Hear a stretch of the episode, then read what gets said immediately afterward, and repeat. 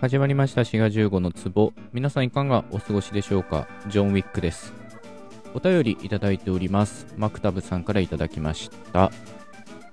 外国語を話すとき相づちや言いよどみを自然に使うのが大事だと思っています。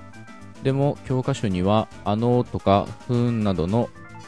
えー訳や使い分けはあまり出てきません。こうした言葉は言語学でどう扱われているのでしょうか？言語差や文法どういう状況で出るかなどは研究されているのでしょうか？というご質問です、えーマクタブスさんお便りありがとうございます。まあこういった言いよどみっていうのは言語学ではフィラーと言われて、まあ、研究対象になっております。まあね僕自身はちょっとこの辺の話はちょっとあの不勉強なとこがございますので今回はちょっとね日本語のフィラーに限定してお話ししていこうと思います。あのとかふーんとかえっととかまあそんな感じですよね。でこういったフィラーはまあ長らくその発話のね隙間を埋めるもの間を埋めるものとして考えられていました、まあ、実際フィラーってそういう意味らしいですね。建築でひび割れとか隙間を埋めるもののことをフィラーと、えー言うそうで、まあ、そこから取ってきてると。なので実質的な文法的な機能とかあるいは意味とかそういったものはフィラーにはない。単に発話の穴を埋めているだけだ。まあそういうふうに考えられていたんですが、まあ実はそうではないんではないかというふうに考えられてきております。今、このエピソードが始まって2分半ぐらい経ってますけど、まあこの間にもね、フィラーっていうのはそれなりに使われていると思います。当然日本語以外にもフィラーっていうものは各言語にあって、英語のウェルとかそういったものですけど、まあそういったものと日本語のフィラーを比較対象した研究もおそらくあると思うんですが、今回はまず日本語のフィラーに焦点を絞ってね、お話ししていこうと思います。滋賀15のツボ今回参考にしているのは、貞信俊之先生のご研究で、PDF で読めるものがございましたので、概要欄に URL 貼っておきますので、ぜひ皆さんも読んでみてください。さっきも言ったように、フィラーっていうのは伝統的にはっていうかね、長らく発話の間を埋めるものとしてね、考えられていたんですが、それぞれのフィラーにそれぞれの機能があるというようなことがね、だんだん分かってきております。例えば、えーと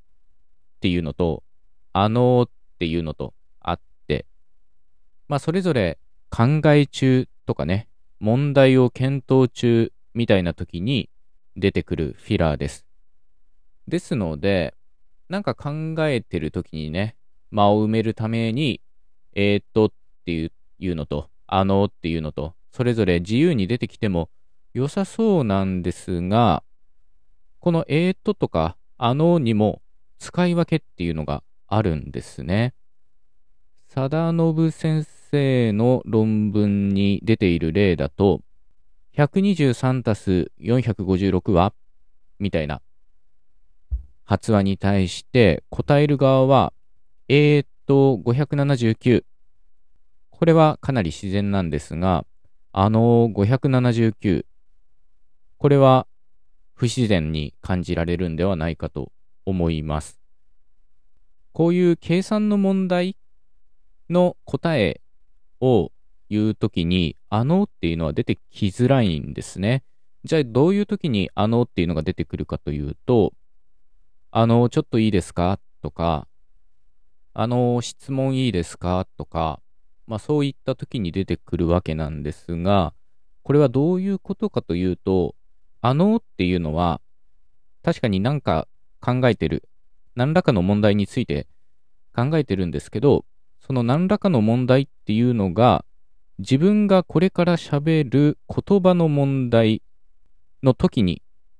あのっていうのが使われるということらしいんですね。それに対して、えーとっていうのは、その問題の種類っていうのは結構幅が広くって、さっきの計算の問題みたいな一般的なものも扱えるんですが、あのは、まあ、限定されてるので、自分の話すことっていうとこに限定されてるので、あの579みたいな言い方は、まあ、ちょっと厳しいということになっているようです。面白いですよね、これね。えーとっていうのも、えーと、ちょっといいですか？とか、えーと、質問があるんですがっていうふうに、自分がこれから喋ることについても使うことができるんですけど、まあ、あのの方がね、ちょっと丁寧な印象を受けるんではないかと思います。こういうふうに、えーととあのっていうのは、まあ、何か喋り出す前の穴埋めっていうかね、そういうふうに思われるんですが、実は細かい使い分けがあって、あのっていうのは自分がこれから喋る言葉について検討中だみたいなね、限られたとこで使われるということなんですね。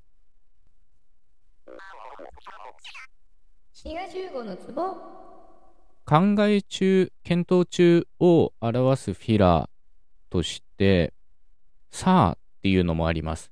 まあこれはさあ行こうとかなんかそういう気合を入れる時のさあではなくて、